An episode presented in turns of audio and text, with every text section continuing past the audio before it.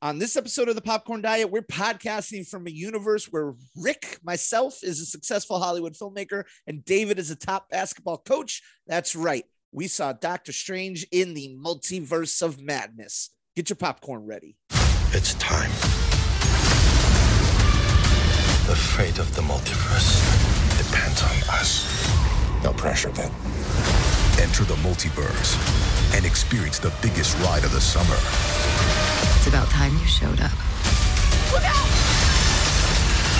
You're welcome. Marvel Studios' Doctor Strange, rated PG-13. See the mind-bending phenomenon in theaters everywhere now.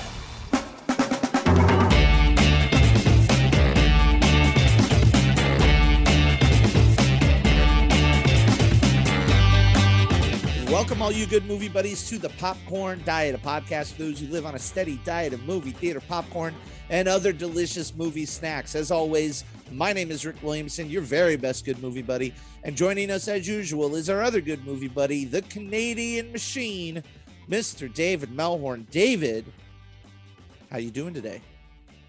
Wait, I'm not the top basketball coach? No, you are. I mean, top college. Okay. All right. I didn't. In all fairness, I didn't discuss with you what your multiversal self would be doing. Okay. So I just kind of took your coaching to the next level. I appreciate that. But yeah, I'm doing great. You know, it's state track week, ooh, so I'm a little busy. Yes. A little preoccupied in my thoughts about everything.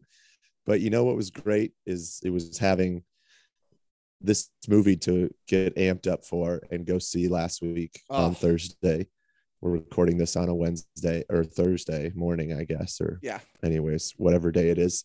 And so, you know, having that as a distraction was great. We're halfway through the state meet, the Saturday, second day. So, yeah, I'm doing great. We're having a great state meet. I'm excited for that and excited for the MCU and what we got in Doctor Strange. Oh man, I mean, and first off, shouts out to the youths that you coach who may or may not be listening to the podcast. I will try to watch my language for y'all.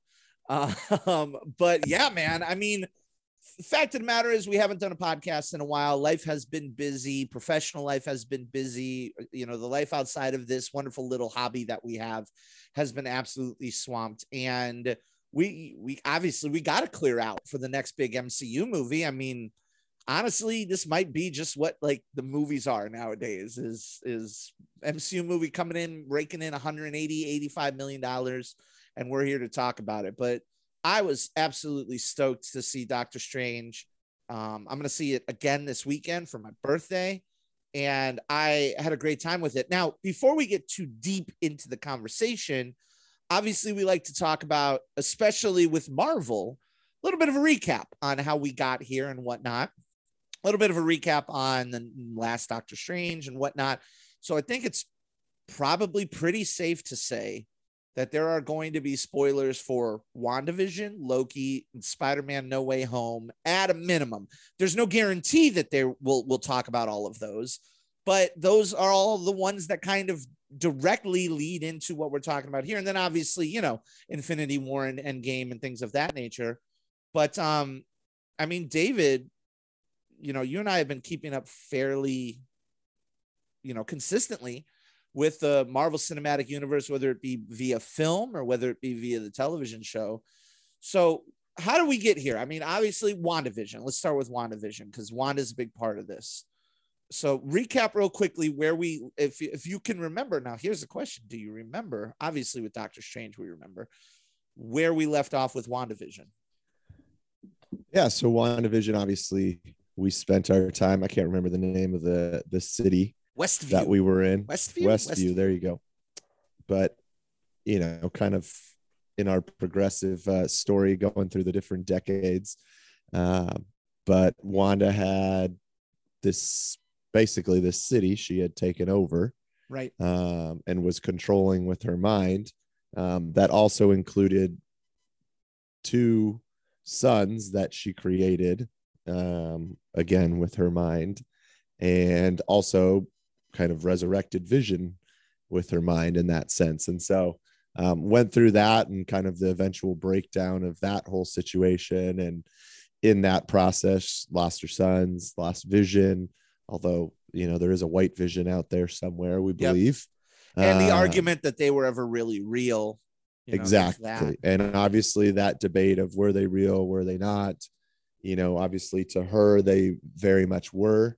And, you know, we end that series with her somewhere out in the middle of the sticks in a cabin in the woods, going through the Darkhold book and doing some studying, because our friend, what's her name?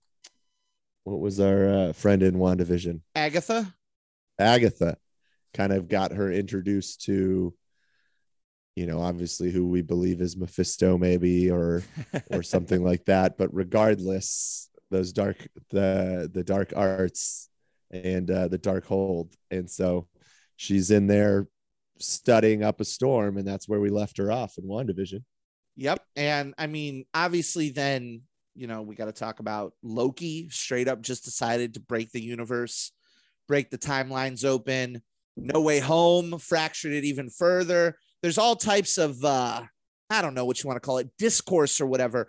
Some people are unhappy with, like, oh, Marvel is saying that Loki caused the multiverse, and that, oh, but then Doctor Strange caused the multiverse, or Wanda caused the multiverse, or whatever. I tend to think that they all just are happening relatively at the same time, and therefore we're in the multiverse now. Like that, the multiverse exists, and that's all that really matters. But also, we have the original OG Doctor Strange. I really like the last Doctor Strange. It's actually low key. I mean, I'd have to pull up my rankings real quickly here, but I always remember really liking the first Doctor Strange. One of the biggest reasons I liked it was because that the way that he ended the film, the way that he beat Dormammu, I've come to bargain, is he did it by an act of sheer will. Doctor Strange actually in my top 10 right now, without, I think, some of the newer movies, but he did it through act of sheer will. He did it by I'm going to take the most punishment over and over and over, and I'm going to commit to that to save the world. And I really dug that. I thought that was a really cool part of that whole movie. I thought it was a unique way to handle an insurmountable villain. I love the way that, you know, the mirror universe was depicted, and all of these, or the mirror dimension, excuse me, you know, the way that magic was depicted, and Scott Derrickson was the director of that. And Scott Derrickson comes from a horror background. He's primarily known as a horror director. He's got, I think, the Black Phone coming out later this year with Ethan Hawke looking like a total creeper in it. But how did you like Doctor Strange, not only in the first movie, but like his involvement in Spider-Man No Way Home, where he was kind of like this annoyed babysitter some of the time? Where does Doctor Strange rank as a character, last movie, things like that? Yeah, I think I've always enjoyed Doctor Strange in what we've gotten thus far. And so, you know, I enjoyed the first movie, to your point. I think that fight with Dormammu and kind of the resolution is one of my favorite kind of climactic scenes of kind of those introductory films, or the ones that are kind of those first we see this character. You know, if I think back, it may even be my favorite, actually, as I sit here and process, as far as an actual sequence. Not necessarily that it's my favorite of the introductory films, but like as far as like the climactic ending to it, like it Sure. might be my favorite resolution, because if we compare it to like Hulk or Thor or even Iron Man, like I don't know that I enjoy them. It was such a fun scene from that standpoint. So I really enjoyed the first Strange.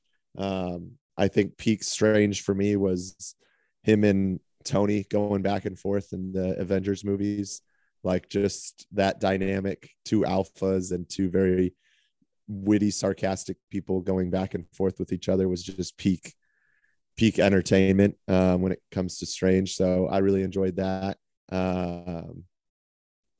What was the douchebag comment in the line? Do you remember that line from Avengers? It was just something. I don't even remember. You know, they were just running it back and forth where he's like, oh, I was just trying to save you or trying to save the universe or whatever, asking him how he can fit all of that ego into his suit. Like all that kind of and that's the other thing is like Tony Stark never really had anybody to push back on his ego before. And Doctor Strange is actually a really fun foil for that. It was he says, I think Tony basically asks is, where have you been or what have you been doing? And he says, protecting your reality, douchebag. Oh, yeah, exactly. Which supposedly was improvised by Cumberbatch. So props there on that. But one of my favorite lines from the Avengers movies. So, yeah, I mean, as far as his involvement in Spider-Man No Way Home, you know, obviously, I think it was necessary in the sense of, if you're going to go that route of kind of resetting Spider-Man to some degree, you had to involve someone with the mystic arts. And sure, you know, I don't know that Wanda was in a place to be that helper. And so for us, it's really right now, it's pretty much the only other option is Strange, unless you're going to introduce a character just for that. And so obviously they had a loose connection or a connection from the Avengers already. So it would make sense for someone that Peter might go to in that sense. Absolutely. You know, I think, you know, mileage may vary with what they did at the end of that. Obviously it, you know, was our first step into the multiverse. I think the other thing to remember is obviously originally this movie, the Doctor Strange movie, was supposed to come out before Spider-Man.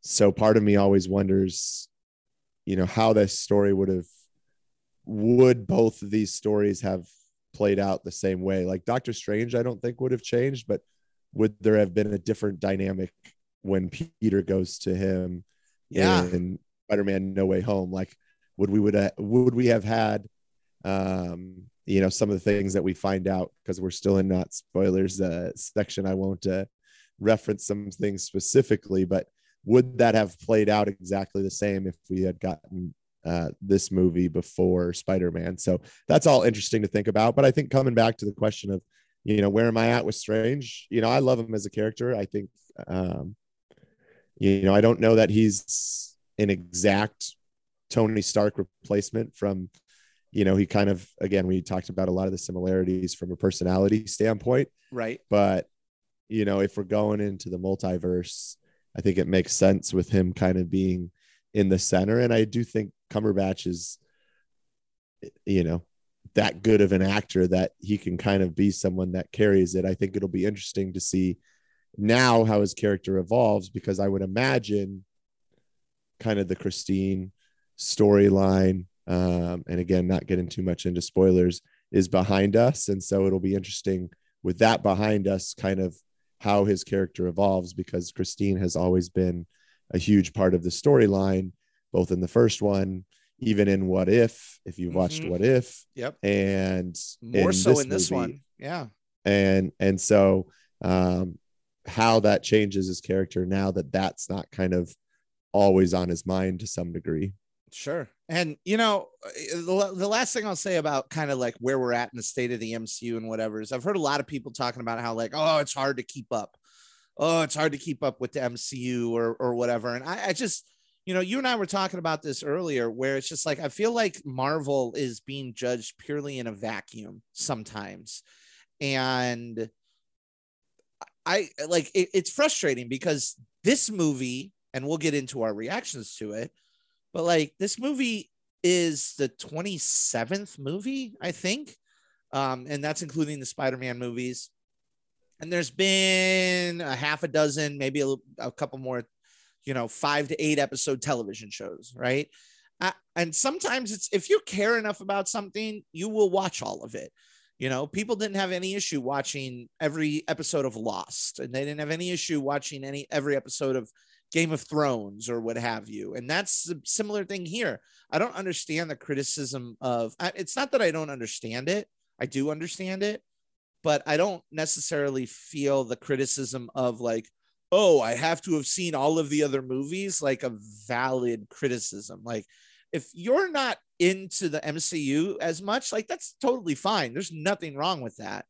But I don't think it's really a good criticism to say like, oh, the MCU is too big or it's too long or there's too much to pay attention to, because if you care enough about a particular story or you care enough about a particular IP, I guess, then it shouldn't be that hard to keep up with. I know you and I have kept up with everything fairly easily. It's honestly not been that hard. And we've kept up with like the ancillary things too, like back in the day when they did like the little Marvel one-shots and things like that. Like, what do you think about that? Are you finding it hard? I mean, you live a busier life than I do. You do all this coaching, you have 3 kids, you have a wife, you have a way more hectic life than I do. Is it hard for you to keep up? Yeah, I think my mindset has always been, as long as they give adequate space in between them, because I think the harder thing to keep up with is the TV shows, because the movies, generally, what we've had. Is this our first movie of the year? Yeah, because No Way Home was last year. Yeah, and that came out in December, right? Right. So we've had 5 months in between movies. Our next one's coming out July in Love and Thunder. Yeah. So we've got 2 months before that. To me, 5 and 2 months is plenty of time to get out there and see it. And if you're someone who doesn't want to go out yet, then you're probably going to be a little bit behind, but you kind of have to expect that. I think the TV shows are the ones that are a little bit more difficult because they only release one a week. And if we're doing 6 episodes, it's 6 weeks. But I think the thing that they've done, at least lately, is that the show leading into whatever movie we get is not like critical to have seen before seeing that movie. So for instance, Moon Knight just wrapped up, last week, I think, or right before this came out. You don't need to have seen Moon Knight to see Doctor Strange. They have absolutely nothing to do with each other, at least at this point. Right. Hawkeye was going on just wrapping up when No Way Home came out. Right. You don't need to have seen Hawkeye to be able to go see Spider-Man No Way Home. And so I think the same thing. I think last year WandaVision was going right before Shang-Chi came out, or even in the middle of it. Mm-hmm. I can't remember the timing on that. You didn't need to see WandaVision to see Shang-Chi. So I think that is something that they've been sensitive of, that, if you don't get to see this TV show that just finished right before this movie came out, you're fine. You can go back and watch it. It'll help your, understanding and, and kind of further storytelling. But like, that's the one thing that I appreciate and has made it easier, because I don't always get to watch the TV show from start to finish, all of the episodes prior to a movie coming out and potentially seeing that movie. So I think that's been something that they've been sensitive of. I would argue that the TV shows you would have had to have watched maybe before seeing this would be WandaVision, and Loki. Kind of What If and kind of Loki. Like, I don't even think Loki was mandatory for this. And No Way Home. And No Way Home. But again, all of those things you've had access to for at least 5 months. Right. So if you can't keep up in 5 months, TV shows used to start their next season in about 5 months. Right, so, it's one of those things where I'm sorry, like, I get it. You might be busy and you might not be able to keep up, but I think that's more than a reasonable amount of time. Right. Which is, again, fine. Like, if you are busy, if you are losing interest, like, those are all perfectly fine criticisms. Like, those are all perfectly fine, like, self-reflective, like, I just don't have the time anymore, or I just didn't make it a priority, or whatever. Stuff changes. Nothing wrong with that. But to say that the problem is on Marvel, I don't know. I'm not necessarily here to defend the gigantic conglomerate. I'm just here to say, as much as you've said, they've done a pretty decent job of staggering their releases, and they've done a decent job of not only staggering those releases, but not having immediate releases after one another that directly affect one another. So it's been fairly easy to pay attention to. Now, with all that being said, David, how'd you like the movie? How'd you like Doctor Strange in the Multiverse of Madness? This one's been around for a while. Back when it was announced, even the title was Multiverse of Madness, and the implications of that title were getting people excited.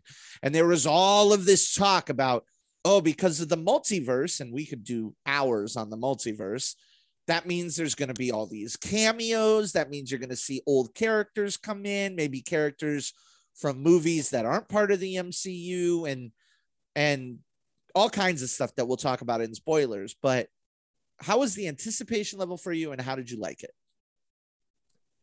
Yeah, anticipation level, I was pretty excited about it. I didn't I'm not a spoilers person, so I try to stay away from what's going to be in it. And, I think by staying away from it and not reading too much on what could be in this, what does this mean, all that kind of stuff, like I don't carry as much expectations into it.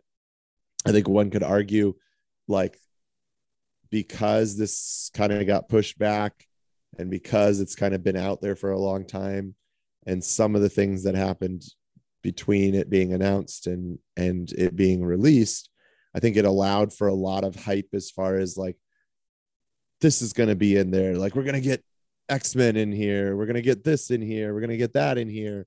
And so I think there was a lot of hype. I didn't find myself necessarily coming in with those same expectations. Like, I was just interested to see, like, I think Loki, opened up some fun, concepts, and even I would argue that Spider-Man Into the Spider-Verse, even though it's not the same,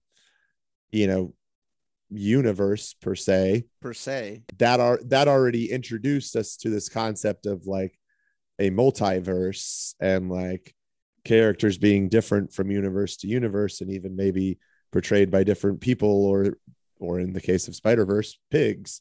And so I think that kind of got me excited about, like, okay, how is Marvel going to do this? Because this is kind of the first time, and I know Spider-Verse technically Marvel too, but how are they going to do it in this MCU world that we've created? Because we've also seen it in things like the CW shows and what DC's done with the multiverse to some degree. And so right. I was interested to see, it has the name multiverse in it. Like, how much are we going to explore into this? And so I was pretty excited about it, but I didn't have any expectations. I think as far as the movie itself, I loved it. I think there's a lot of memorable parts to this movie that I really enjoyed. I think it did a lot of things, with Sam Raimi as the director, a lot of Sam Raimi things that I think were fun to see in a movie. I don't think I'd take it as far as saying like when Thor Ragnarok came out, like it was such a big pivot for the Thor franchise. We had already started making Thor have a little bit more personality before that, but like it was a pretty major pivot for the Thor character. And it was arguably the first comedy in Marvel. And it was a lot of fun, and it was, obviously loved by most people and did fantastic in the box office. And so I think this was, the first Marvel horror movie. Like, I feel pretty comfortable saying like this was a Marvel horror movie. And so I think that's fun. I think the concept that we can tell these superhero movies and do it in a way other than what people come to expect. Like, it still had the CGI, it still had the comic book stuff to it, but it had true horror movie aspects of it, which I think was really fun. And so it all worked for me. I'm sure there's things I can nitpick at it that we might get into later, but on a general sense, I loved it. Yeah, I'm the same. I mean, particularly, and we've talked about this on the podcast before, I am somebody who oftentimes leans way more towards like effort, you know, towards if they're trying something new, that usually gets more juice from me than if they actually executed it well enough or not. And I loved everything that was happening with this movie. It's interesting that you bring up Thor Ragnarok, because obviously, you had just talked about this, how that movie came out and it was really fun. It was really funny. It was really irreverent. It was really sassy. And a lot of people responded to that like, oh my God, this is such a good time, by doing something different. This movie does something different, and it's not, people aren't exactly having a good time with it, because there is, like you said, there are parts of this movie that are legitimate horror scene movies. They're legitimate, like pulled straight out of a horror movie sequences, even pulled straight out of a Sam Raimi movie, horror movie sequences. And you can kind of see the audience reaction, because the cinema score for this was, I believe, a B. It was a B, B plus, B minus. I can't remember. And usually anything less than an A is like, oh, audiences are pretty divided on this. And then anything less than a B is like, oh, audiences did not like this. Very rarely do you get like a D or an F in cinema score. It's just kind of weird how they grade it. But horror is not everybody's bag, and what they do in this movie with a lot of the characters is not going to be everybody's cup of tea. And that makes me like it and appreciate it and respect it even more, because so many people talk about the Marvel formula. So many people talk about it's the MCU, it's an MCU movie. I mean, I've even talked with people who brought their kids because it's an MCU movie, and they brought their 8-year-old, and their 8-year-old was like, I don't like this. And while that is not great, obviously, and not a great experience for maybe those parents and those children, boy, does it make me love it even more. Like, I just loved the swings that they took with this. I love the way that they introduce certain characters and then pull the rug out from under you. I really enjoyed the performances. Cumberbatch gets to do, and you see it in the trailer, but he gets to do, 3 or 4 or 5 different versions of Doctor Strange. And I bet you that that's really fun as an actor. Now, the trick is that they're not all really that different anyway. It's all pretty much, Doctor Strange is pretty much universally understood to be kind of a dick. But like, I think that was really cool of him. And I think that was really fun. And it's really fun, seeing him bounce off not only characters like Wong, who is great. Benedict Wong is awesome as Wong in this movie, gets more to do, but also characters like America Chavez, played by Xochitl Gomez, who I had to look up YouTube videos on how to pronounce her name, because the spelling is a disaster. That's, for me, as a straight white American male, I was just like, oh God. But Xochitl Gomez is really good in this movie as America Chavez. As a kid, you always are worried about when you introduce kids into movies.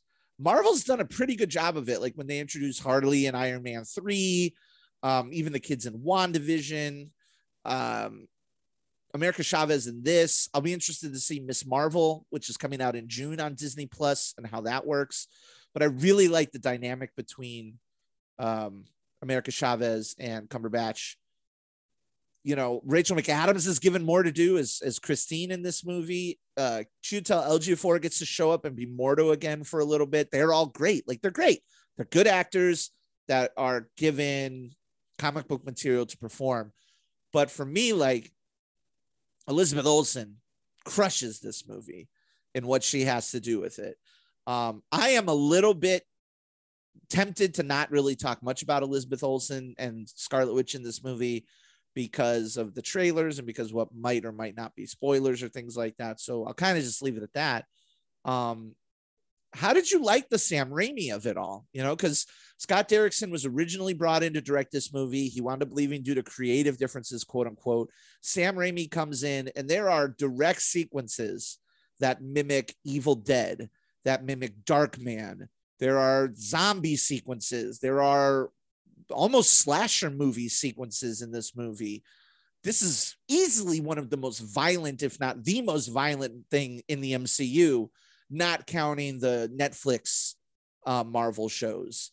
How did you think Sam Raimi did coming in? Because Scott Derrickson came in, left, they brought Sam Raimi in. And as you said before, he really does get to shine through. You don't get to see that often in Marvel movies. You don't get to see a director's particular style or flair bleed out sometimes. And I think we got it a lot here. And I was really happy to see that. What about you? Yeah, I think, I think everything that he did worked. It definitely was different. And, again, I come back to kind of the Thor Ragnarok in that you can easily say like, wow, this is a pivot from what I'm used to, but that doesn't mean it doesn't work. And so, yes, it was more violent than we're used to. Yes, there's some things that we do in there that we'll talk about in spoilers that are unexpected or goes against some of the things that we've seen thus far. But I think none of that is a bad thing. And I think if you're worried about, potentially, I think because some of the complaints have been around, like, this was a leap from where we were last with this character, or like,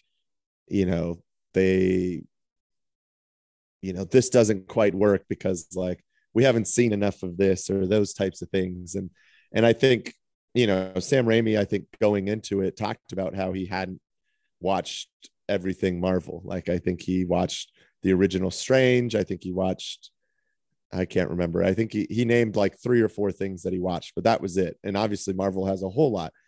And I don't think that's necessarily a bad thing. Like, I think one of the challenges the MCU is going to have moving forward is just this level of baggage. If we keep trying to think about the 26 things or the 28 things that have come before, like if we're always trying to tie in pieces from everything of the past, then I think it's going to be, you're going to be restricted. And so I think, taking some of the jumps that he did and not necessarily having to have had a bunch of lead up that led us right to this point was not a bad thing, because I think it brings more surprise. It brings more interest in, ooh, like we're going this direction. Like, I wonder what that means and things like that. And so I think the other thing is when you don't have that, I think the movie can stand alone a little bit better, like on its own. It's just, I really enjoyed this movie as a movie,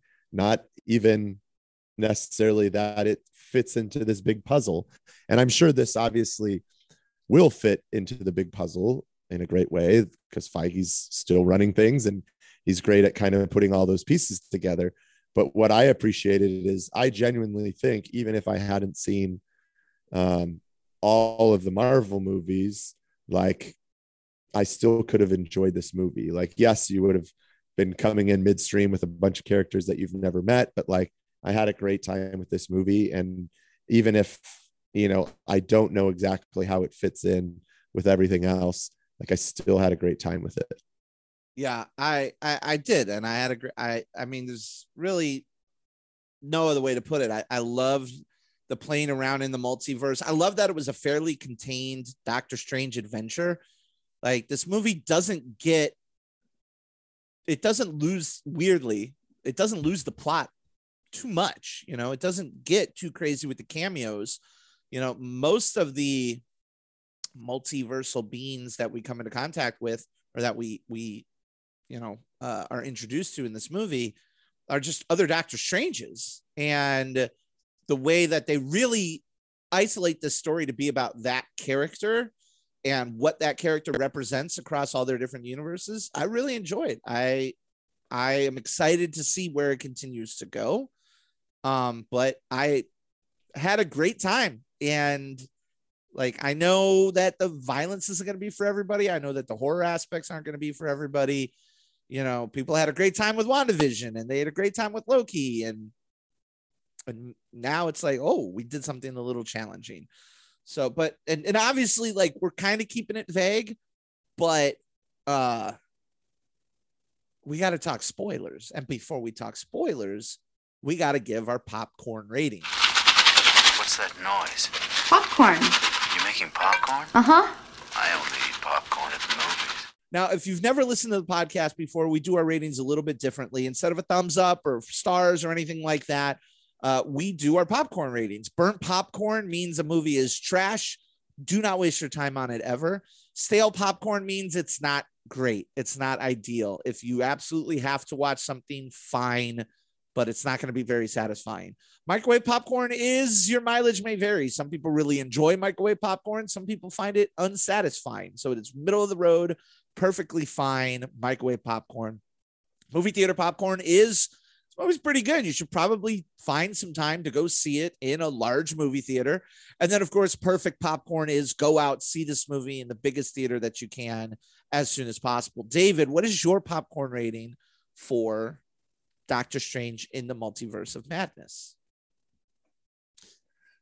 Man, I've been mulling over this, and I'm between, you know what, I'm going perfect popcorn. Let's go. Let's do it. I was going to go movie theater popcorn and a soda.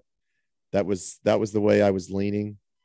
I think new friend of the podcast, a new listener, Dylan Ellis from my track team, asked me what rating I was going to give it. And I think I told him movie theater popcorn and a soda, but I think I'm going perfect popcorn. Again, I think I come back to whenever I'm thinking about the rating is what did I walk away? Like, how did I walk away from it? Did I walk away just enjoying it and loving talking about all the things that happened in there? Or did I walk away, you know, with like, I wish they would have done this, or I wish they would have done that. Like, I don't really have any real nitpicks on like the overall story and where we went start to finish. And so, I think in that case, there was lots of fun scenes, and we're going to get into some of our favorites here in a second. But yeah, I'm going perfect popcorn. I'm going perfect popcorn as well. And it wasn't that hard for me. I mean, listen, as I sit here and I understand that this is not for everybody. I understand that for many people out there, this will be microwave popcorn. It is currently one of the more divisive films because the people who really like it, and the people who don't like it have major issues with it. But for me and everything that I said, and this is my review, perfect popcorn, man. I loved it. I loved everything that it did. I am in the bag for it. A big fan of what they did with Doctor Strange and in the Multiverse of Madness. Now, we got to talk spoilers, but before we do, let's take a quick break. What's up, good movie buddies? Before we continue, I want to remind everyone that you can get free episodes of the Popcorn Diet delivered to you just by hitting the subscribe button or following us wherever you're listening from. So take a second, hit the button, give us a rating, write us a review, share us with the other good movie buddies out there. We also want to remind you to check us out on Patreon by going to patreon.com/thepopcorndiet and consider becoming a patron of this little independent movie podcast filled with love. Not only is it going to help us improve the podcast, keep the podcast going, but it's also going to give you exclusive patron-only access to things like early episodes, franchise refills episodes, and more. So check that out by going to patreon.com/thepopcorndiet.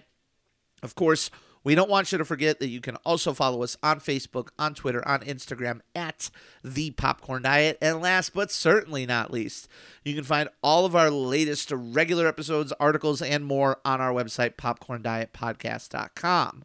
Let's get back to it. All right, we're back, David. Spoilers abound, and I think the thing we got to talk about first and foremost, I mean, beyond, obviously, Scarlet Witch being the full-blown, no questions asked villain of this movie, which is pretty awesome and not something that's really been done in the MCU before, taking a pre-existing character and making them a full outright villain. I mean, it's the Illuminati. How do we not talk about the Illuminati? Now, for those of you who aren't familiar with Marvel history and Marvel lore and things like that, the Illuminati in the Marvel universe and the Marvel comic books, stuff like that, they are not the Illuminati that you think of when you hear Illuminati. They are not like the deep, dark society of super rich, powerful people controlling the world. They are basically, it's basically another group. It's another group like the Avengers or the Guardians of the Galaxy. And what they are is they are made up of, in the comics, they are made up of a bunch of different heroes from different multiverses. So, you know, the Iron Man from one multiverse and the Mr. Fantastic, Reed Richards from another multiverse and things like that. They change it a little bit here. From my understanding, it seems as if all of the characters in the Illuminati are from this same one universe that they visit. But we get, I mean, we get John Krasinski as Reed Richards, Mr. Fantastic, something that people, fan casting has been asking for forever. We get Anson Mount returning as Black Bolt, redeeming himself from the terrible ABC Inhumans television show. We get Lashana Lynch as a different version of Captain Marvel. For those of you who don't remember, Lashana Lynch was Brie Larson's friend back in the 90s in the Captain Marvel movie. And in this universe, she is the one who got the powers. We get Captain Carter. We get Peggy Carter from What If? And then we get Patrick Stewart, of course, as reprising Professor Charles Xavier, this time in his comic accurate yellow wheelchair, introduced with very familiar music from the X-Men cartoon series, which I might be the thing that blew my mind the most, was the fact that they used the X-Men cartoon series music. And then we are introduced to all of these really cool characters as they hold a tribunal for Doctor Strange. And then they are all brutally, violently murdered by Wanda. And I loved every second of it. I love that they did all of these things, like, and the fans, even in the theater, the fans were like, oh my gosh, like there were a lot of oohs and ahs. And then Wanda straight up tells Reed Richards, like, oh, is your wife alive? And he says, yeah. And she goes, like, good, your kids will have somebody to raise them. Like, that is crazy. And she like blows up at least 2 heads. It's the crazy, it's incredible. I loved what they did with that. How what do you think about the Illuminati? How do you feel about it? Well, first and foremost, I loved the cameos. I think it was great. I didn't need more of them from that standpoint. This is the Doctor Strange movie, mm-hmm. So I didn't need the focus to shift from Strange to these new characters, you know, new but old characters in that sense. And so to me, carrying them on too long would have distracted from the point that this is a Scarlet Witch and Strange. And, you know, I think anything more would have been really distracting. I think we would have been thinking about, you know, those characters more than what the true plot of this movie was, which was around Wanda and which was around Strange. And so I thought it was great. I thought it was very, you know, in line with what we were talking about from a horror movie, that standpoint. It did have, it did bring back memories of Suicide Squad with the intro scene where we get the intro for all these random heroes, like the Javelin and all those types of things. Then we go to the beach and they're all dead. Yeah. So it did have a lot of similarities to that, which, by the way, was one of my favorite parts of Suicide Squad. So I enjoyed that scene just like I enjoyed this scene.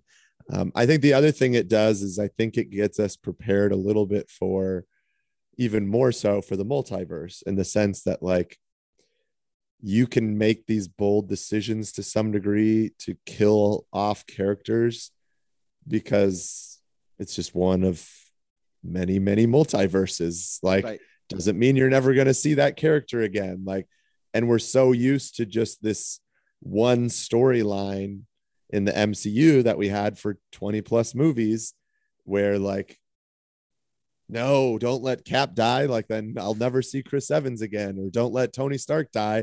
I'll never see Tony Stark, or, you know, those types of things. And so we've gone from this mode of like, you know, really being invested in your character's living to, you know, I think even to some degree, like Wanda's, you know, or the Scarlet Witch's like mentality, like if you know back home in the world that you actually live in, there's a character that maybe you have a relationship or, you know, is there, that is alive and well. Like, I'm not saying like it's easy to kill them, but like you don't necessarily care for this one. Like you care for the one back in your own world, right. You know, because you don't have a relationship. They may be different, you know, it's just with Strange interacting with what's his name, you know, not knowing like, does he like me on this planet or doesn't he, Mordo. Or in this multiverse with Mordo. And so just like that, like I think he had very similar feelings or lack of caring for Mordo that he did obviously back in the world that we started with. And so I enjoyed all of that. I will agree with one of the nitpicks, and that the way that Krasinski did Mr. Fantastic maybe doesn't feel quite as Mr. Fantastic-y and feels more John Krasinski-y in the sense of like, you know, he seemed a little too empathetic, a little too nice, like, and not enough like douchey or like, you know, I'm kind the of smartest dick. Man in the world. Exactly. Like he didn't quite have enough arrogance to him. I think John Krasinski could easily go there if he wanted to, but in this representation, I don't think there was enough of it, but I was a fan of it. It was a lot of fun. I thought, you know, it brought a lot of the fun, shock and awe to that scene. I think it brought a lot of the true intensity of like, you know, we've always talked about how in the comics, and we've referenced this at times, that like Scarlet Witch is legit one of the most powerful characters in the MCU, even though like, you know, seeing Elizabeth Olsen and the way that she's been used to some degree doesn't always give off that vibe that that's the case.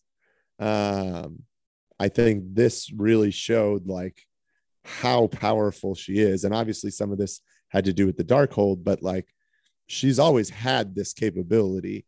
Obviously this is just it unleashed. Yeah. It's, you know, and again, like Black Bolt has his mouth sealed, and Black Bolt's powers are that his voice is capable of creating immense amounts of destruction. Like basically it's sonic boom voice, and Wanda like seals his mouth and he tries to say something and blows his own brains out, and his head literally like pops, like expands and then like sinks in. And it's one of the most violent things I've ever seen in the MCU. And then same thing with John Krasinski. Like she turns Mr. Fantastic into spaghetti noodles, and then his head pops, cuts Captain Carter in half, like with her shield. And you don't see it. You see like blood dripping from the shield, but you don't see like her like corpse or anything. Did you think it was too violent? Did you think it was the right amount of violent? I'm an adult man, and I loved how violent it was. I love that it set up this fan service and then just obliterated it. Even though, as you bring up a good point, which is like, doesn't mean Mr. Fantastic can't show up again in another movie, you know? Absolutely. We basically have endless possibilities at this point. Like, yes. I'm not saying like every movie lacks the same level of repercussions that it used to, but in a lot of ways it does. Like the death of a character in a movie does not mean necessarily the death of a character in the ability for us to see more of them. And so I think that just changes and shifts things a lot. But as far as it being too violent, I don't think so. I mean, let's remember, like, this movie's PG-13. Like, I know ratings aren't what they used to be, in the sense of like, I feel like people don't pay attention to ratings as much anymore. Maybe they do when you're younger, but like, sure. I mean, I know of kids well under 13 that watch Marvel movies. Like, I haven't introduced it with my kids yet. I'm sure they've watched some of them, but you know, I wouldn't take my 6-year-old to this movie Right. And that's because I know he's probably not ready for it, but I wouldn't take him to any of the Avengers movies. I take him to Sonic the Hedgehog and Bad Guys and things like that. So, right. Yes, I think this is too violent for someone probably, under the age of 13, but that's why it says PG-13. Like, yep, you need a parent if you're not under 13 or if you're under 13. So exactly. From that standpoint, I don't think it's too violent. I think, I'm sure some people feel that way because they're used to a lot of these movies. Maybe you could take someone under that age. I would argue that I don't know that that's necessarily true. Just because it's not violent doesn't mean it's not still too adult for an 8-year-old or a 9-year-old or those types of things. But this one definitely probably would give your kid nightmares. Yeah. I mean, it probably would. And to your point, like PG-13 has there are wide swaths of PG-13. I mean, Jurassic Park was PG-13 and, that movie has severed limbs in it, Yeah. And we won't turn this into a ratings discussion, but I've always found it funny how like, oh, you have 2 F words, you're rated R now. It could be literally just this. It could just be an hour and a half conversation. But if you have 2 F words in it, you're rated R. But that's why we have the explicit thing on our on our podcast. You never know when Rick loses control every once in a while. Maybe once in a while I'll say an F word. Oh, ooh, boogeyman F word. But like that is so different than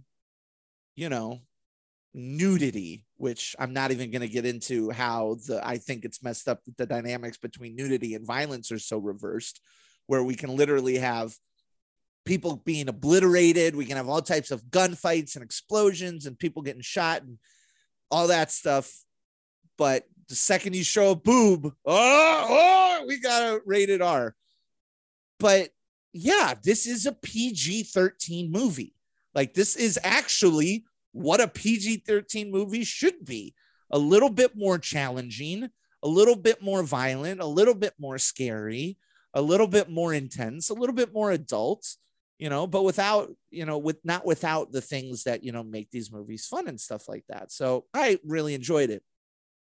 What were some of the favorite parts of this movie? I loved how like the first fight with the giant octopus monster that has a name that I just don't remember because it's a giant octopus monster. Like, what do you want from me? I think that's fine. I think that's a good definition for it. It's giant octopus monster. Like when Doctor Strange takes a light post and impales the eye and then pulls the eye out, I was just like, oh, I am now aware of what kind of movie we're dealing with. Like this movie's going to be nice. This movie's going to be gross. Big fan of that. I love that. I thought that was like a great moment to like, oh, this is going to be a little bit weirder. What were some of your favorite sequences in the movie? Because there's a lot of really great sequences in this movie, a lot of great set pieces that I think Raimi brings that horror aesthetic to a little bit more. Yeah, absolutely. Definitely enjoyed the opening fight and Wong showing up. And, there's just such fun chemistry and back and forth between Wong and Strange. So, really enjoyed that opening fight. I enjoyed the reflection scene, which I think was, to me, like when we really dipped into like this is a horror movie, like the first, like we're getting into like some true like horror tropes, yeah, in a lot of sense. When you see like hand pop out and like her face show up in some different spots. And then crawling out, kind of a la The Ring. That was all just a lot of fun to me. Like, that's when I was like, okay, like we are in a horror movie. And I think I didn't, because I'm not the biggest horror movie fan. And so like, if this was an actual horror movie, I would probably be very uncomfortable in that scene. But I think knowing that this is a Marvel movie, like for whatever reason, despite like, objectively what they were doing was very creepy and scary, like I didn't find myself having those same anxiety, because I was like, okay, this is a Marvel movie. And so I felt like I enjoyed it more than maybe I would enjoy a horror movie, but I thought that scene was really memorable and a lot of fun. The different Sam Raimi-isms of it all, right? So they introduced the concept of dream walking, where you can project your consciousness, I guess, into another version of your multiversal self. And when Wanda first does that, it is straight up POV, handheld POV, such as the demonic entity in Evil Dead looking for a body to possess. And I was just like, oh, that's Evil Dead. When Doctor Strange turns into a zombie, the fact that they do it with practical makeup, like, yeah, of course there's CGI, but I love the fact that Cumberbatch is like game to get into zombie makeup, number one. Like, I just respect that from like a behind the scenes type way. And two, that he's straight up having a conversation with America Chavez with like half his face ripped off reminded me very much of Darkman, because half of Darkman's face is ripped off. I just love that kind of stuff. I thought it was awesome. I thought obviously the Illuminati scene was whack. I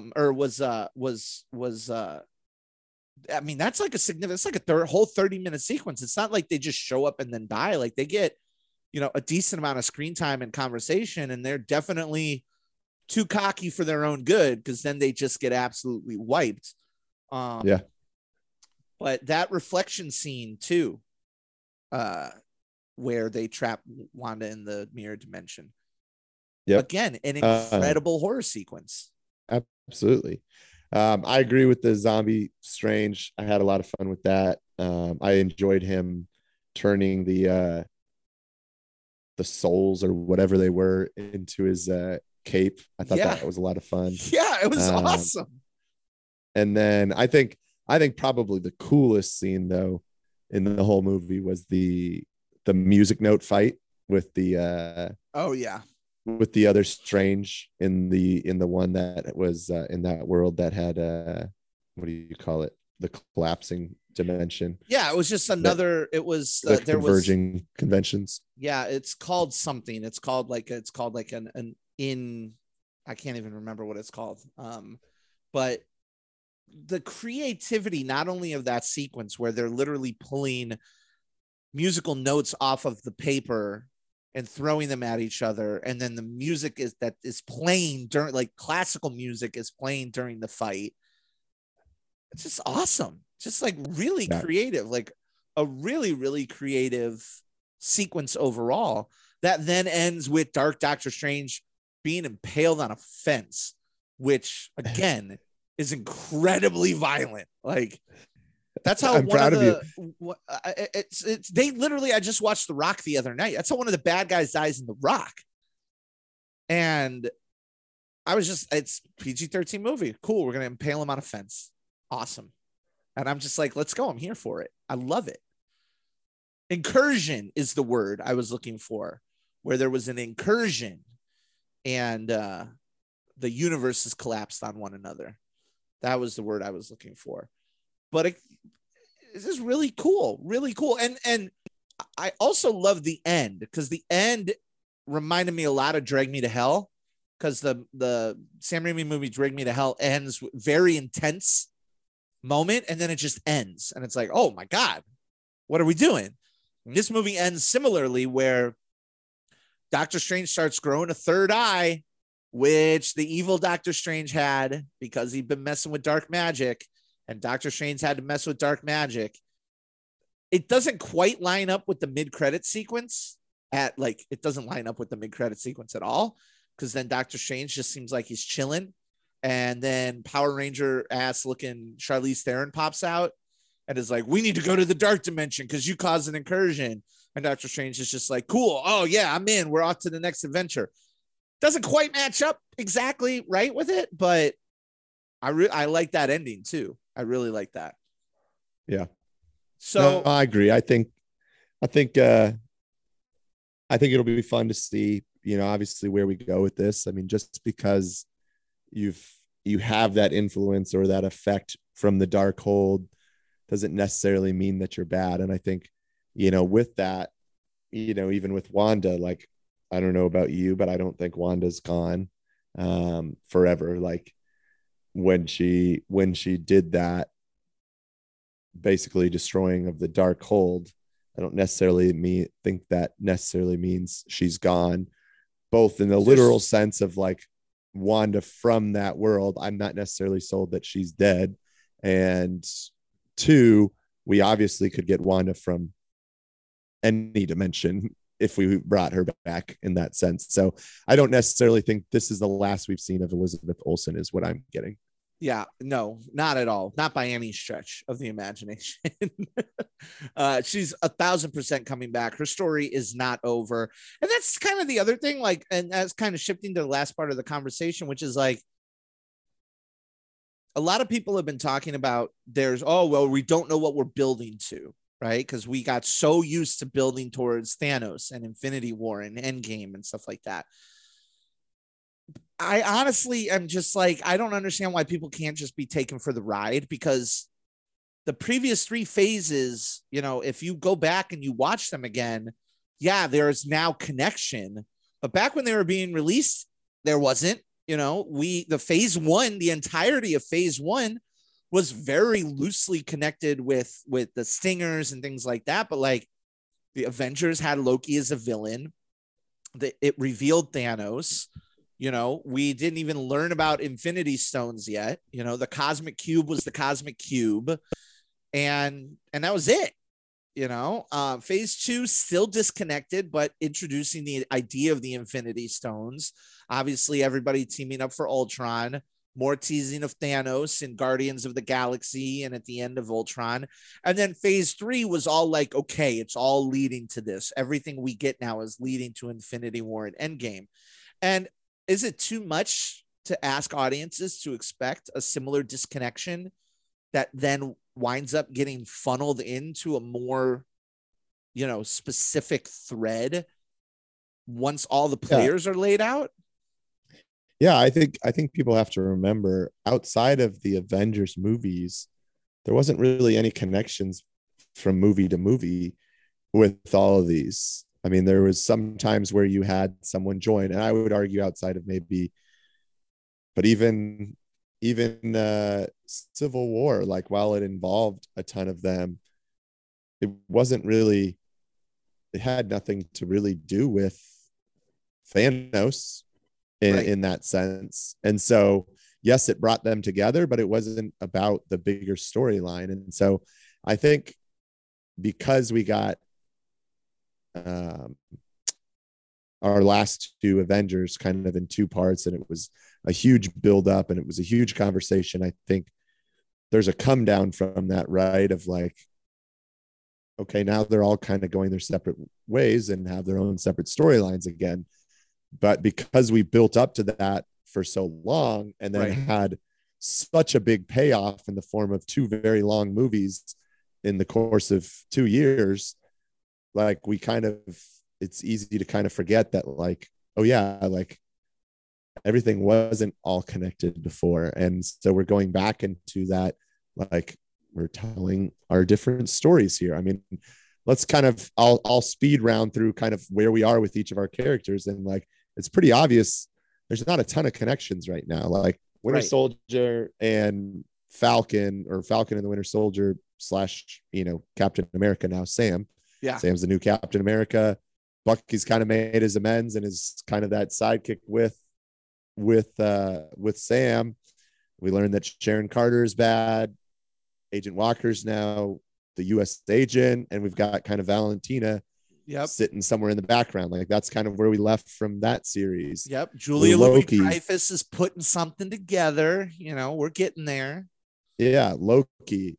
Remember, Loki technically died in Endgame, and we brought him back, and then he broke the universe, and we've got this whole He Who Remains variance that we introduced at the end of Loki that we don't really know what that means. Vision is technically dead, but we also brought in White Vision during WandaVision. Mm-hmm. Captain Marvel, you know, obviously we saw her last in Endgame, And she, you know, we've always assumed even after her movie that she's just kind of out there supposedly taking on different conflicts in different places in the universe. Right. But we saw like Skrulls show up at the end of WandaVision and talking to Rambo. And so we don't know necessarily how that all connects. And then obviously Iron Man, Tony Stark, RIP. Right. Except, you know, we introduced him a few times in What If. Black Widow, ScarJo. Black Widow is RIP, but we've got Florence Pugh.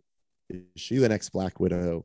Also, she's got that connection with Valentina. So, you know, maybe there's potential for some kind of crossover between what we had happening in, you know, Winter Soldier and Falcon and Sam and, you know, Hawkeye.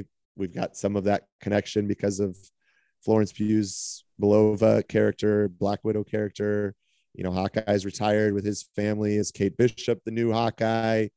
You know, we've got young Avengers hanging out there potentially, but we also introduced this concept of Laura Barton and her Agents of S.H.I.E.L.D. pass that we got at the end of Hawkeye. Like, what does that mean to all of this? Thor, you know, from the previews, we see like hippie Thor and he's hanging out with the Guardians. That's where we last left him off, is that he, you know, went off with them, and that same thing with the Guardians. You know, last we saw them was in Endgame. But obviously where that's going to change here very soon in July. Hulk, you know, last we saw him, he kind of had found that balance. I don't know. Do you remember? I don't remember any kind of definitive what Hulk is doing. No, I mean, we got She-Hulk, like She-Hulk is coming. Yep. So one could assume we're going to hear about Banner and She-Hulk. Black Panther character is technically out there back in Wakanda after Endgame. Right. But we obviously know with Chadwick Boseman's passing, he's not going to be back. So is Shuri the next Black Panther? Right. You know, we've got Black Panther 2 coming out here in the near future. Captain America still hanging out there somewhere in the past with Peggy. Valkyrie's the leader of New Asgard. We saw her in the Thor trailer. The Defenders are all in NYC. We saw Daredevil and Spider-Man still doing his lawyer thing. Ant-Man and the Wasp, we assume, are back in San Francisco. We know Cassie Lang's going to come in the Young Avengers. Spider-Man, from what happened in No Way Home, we believe no one knows that Peter Parker is Spider-Man. Yep. So we're back to kind of that dynamic, that who is Spider-Man, you know, and are we going to just kind of take a step back, and is Spider-Man going to be a Sony property that is just your friendly neighborhood Spider-Man? Like, is he going to be in the Avengers anymore with Tom Holland? Like, I think a lot of that's somewhat unknown.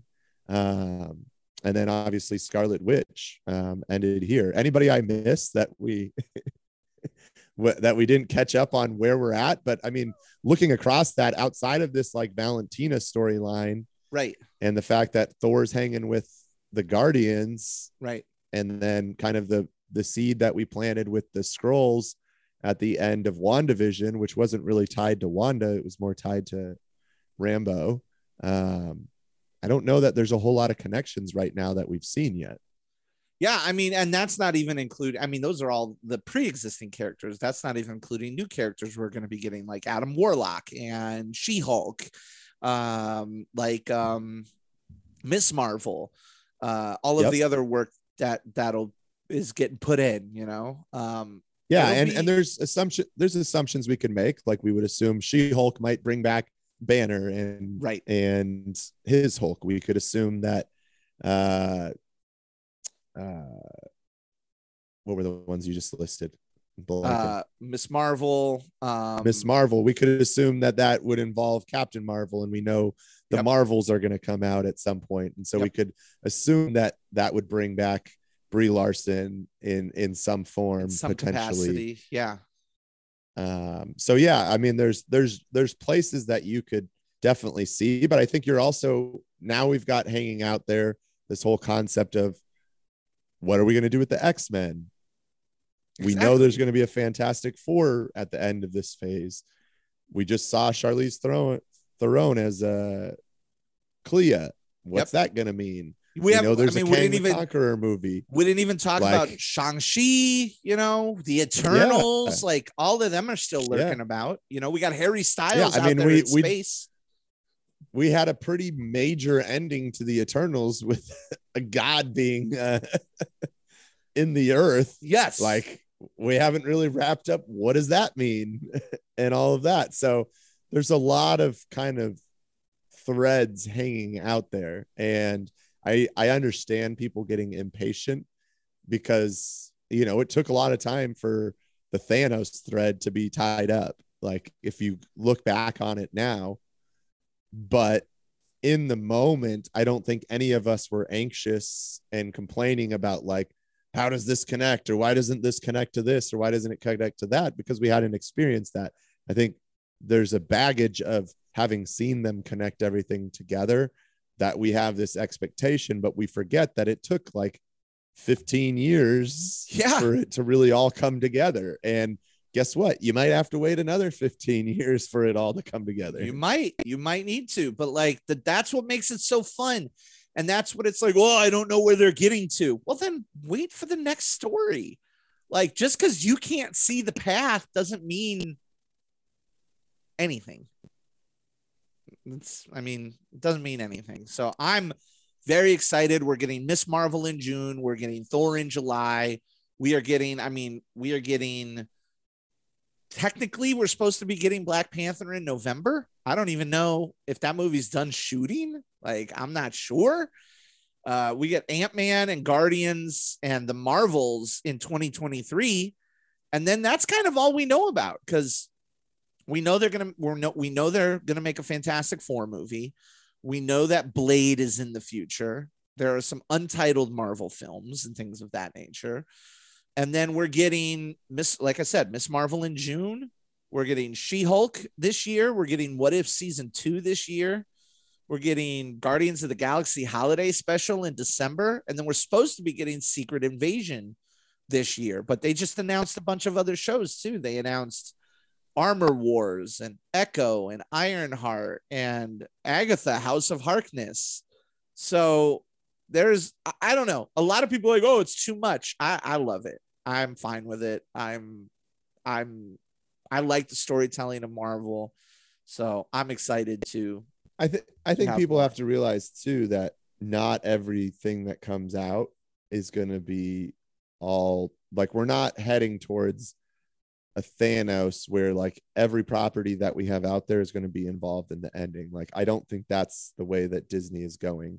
No, and Marvel is going. Like, I think you will have things that happen in this world that may connect to other characters in this world, but don't connect to, you know, the big bad of wherever we're going. Like, some people think it's maybe Kang. Some people, you know, think there's other theories out there, but like, I don't think necessarily Agatha is going to have anything to do with the big ending. You know, maybe she does. Maybe it's a side thing. Like, she doesn't necessarily have to have anything to do with everything else. You know, Secret Invasion doesn't necessarily have to have some big tie-in to where we end up 8 movies later. Like, I think we're used to that being the case, but now with the fact that we're doing TV shows and movies, like, I think we have to understand that, like, everything's not all necessarily going to be leading to one thing like it did previously. Right. And I have always said, I said this about Game of Thrones, and I'll say this about Marvel. I say this about any storytellers that are out there. Like, I am excited to let the storytellers tell the story that they want to tell. Take me on this journey with you. I say that with Feige cook. Let Feige cook. I'm not demanding anything. I have no expectations. I don't need a special extended cut, but I will watch it if you give it to me. I'm cool. I'm excited for this journey. I do not need to try and prognosticate. I do not get frustrated. I get excited about, oh, I don't know where this is going. That's exciting. Like, that is much more exciting to me than I know exactly where this is going, because that point in time, I know exactly where this is going. That moment is exciting and you build anticipation, but you don't do that at the beginning of the story. You do that in phase 3. as they did before. So I'm excited for more. Obviously, we're going to be getting a lot more. That is going to do it. But before we go, I want to remind you all again that you can get free episodes of the Popcorn Diet sent to you just by hitting the subscribe button and hitting that follow button wherever you listen. Take a second, hit the button, give us a rating, write us a review, share us with your other good movie buddies out there. We also don't want you to forget to check us out on Patreon by going to patreon.com/popcorn diet. Consider supporting an independent film podcast. You know, a couple of guys who love movies talking about movies. If you like what we talk about, throw us $1 or $2. Patreon.com/thepopcorndiet. Of course, we don't want you to forget that you can also follow us on Facebook, on Twitter, on Instagram at The Popcorn Diet. And last but certainly not least, you can find all of our latest regular episodes, articles, and more on our website, popcorndietpodcast.com. But from the Canadian machine, Mr. David Melhorn, I am your very best good movie buddy, Rick Williamson, and we'll see you next time with another good movie on The Popcorn Diet. Adios.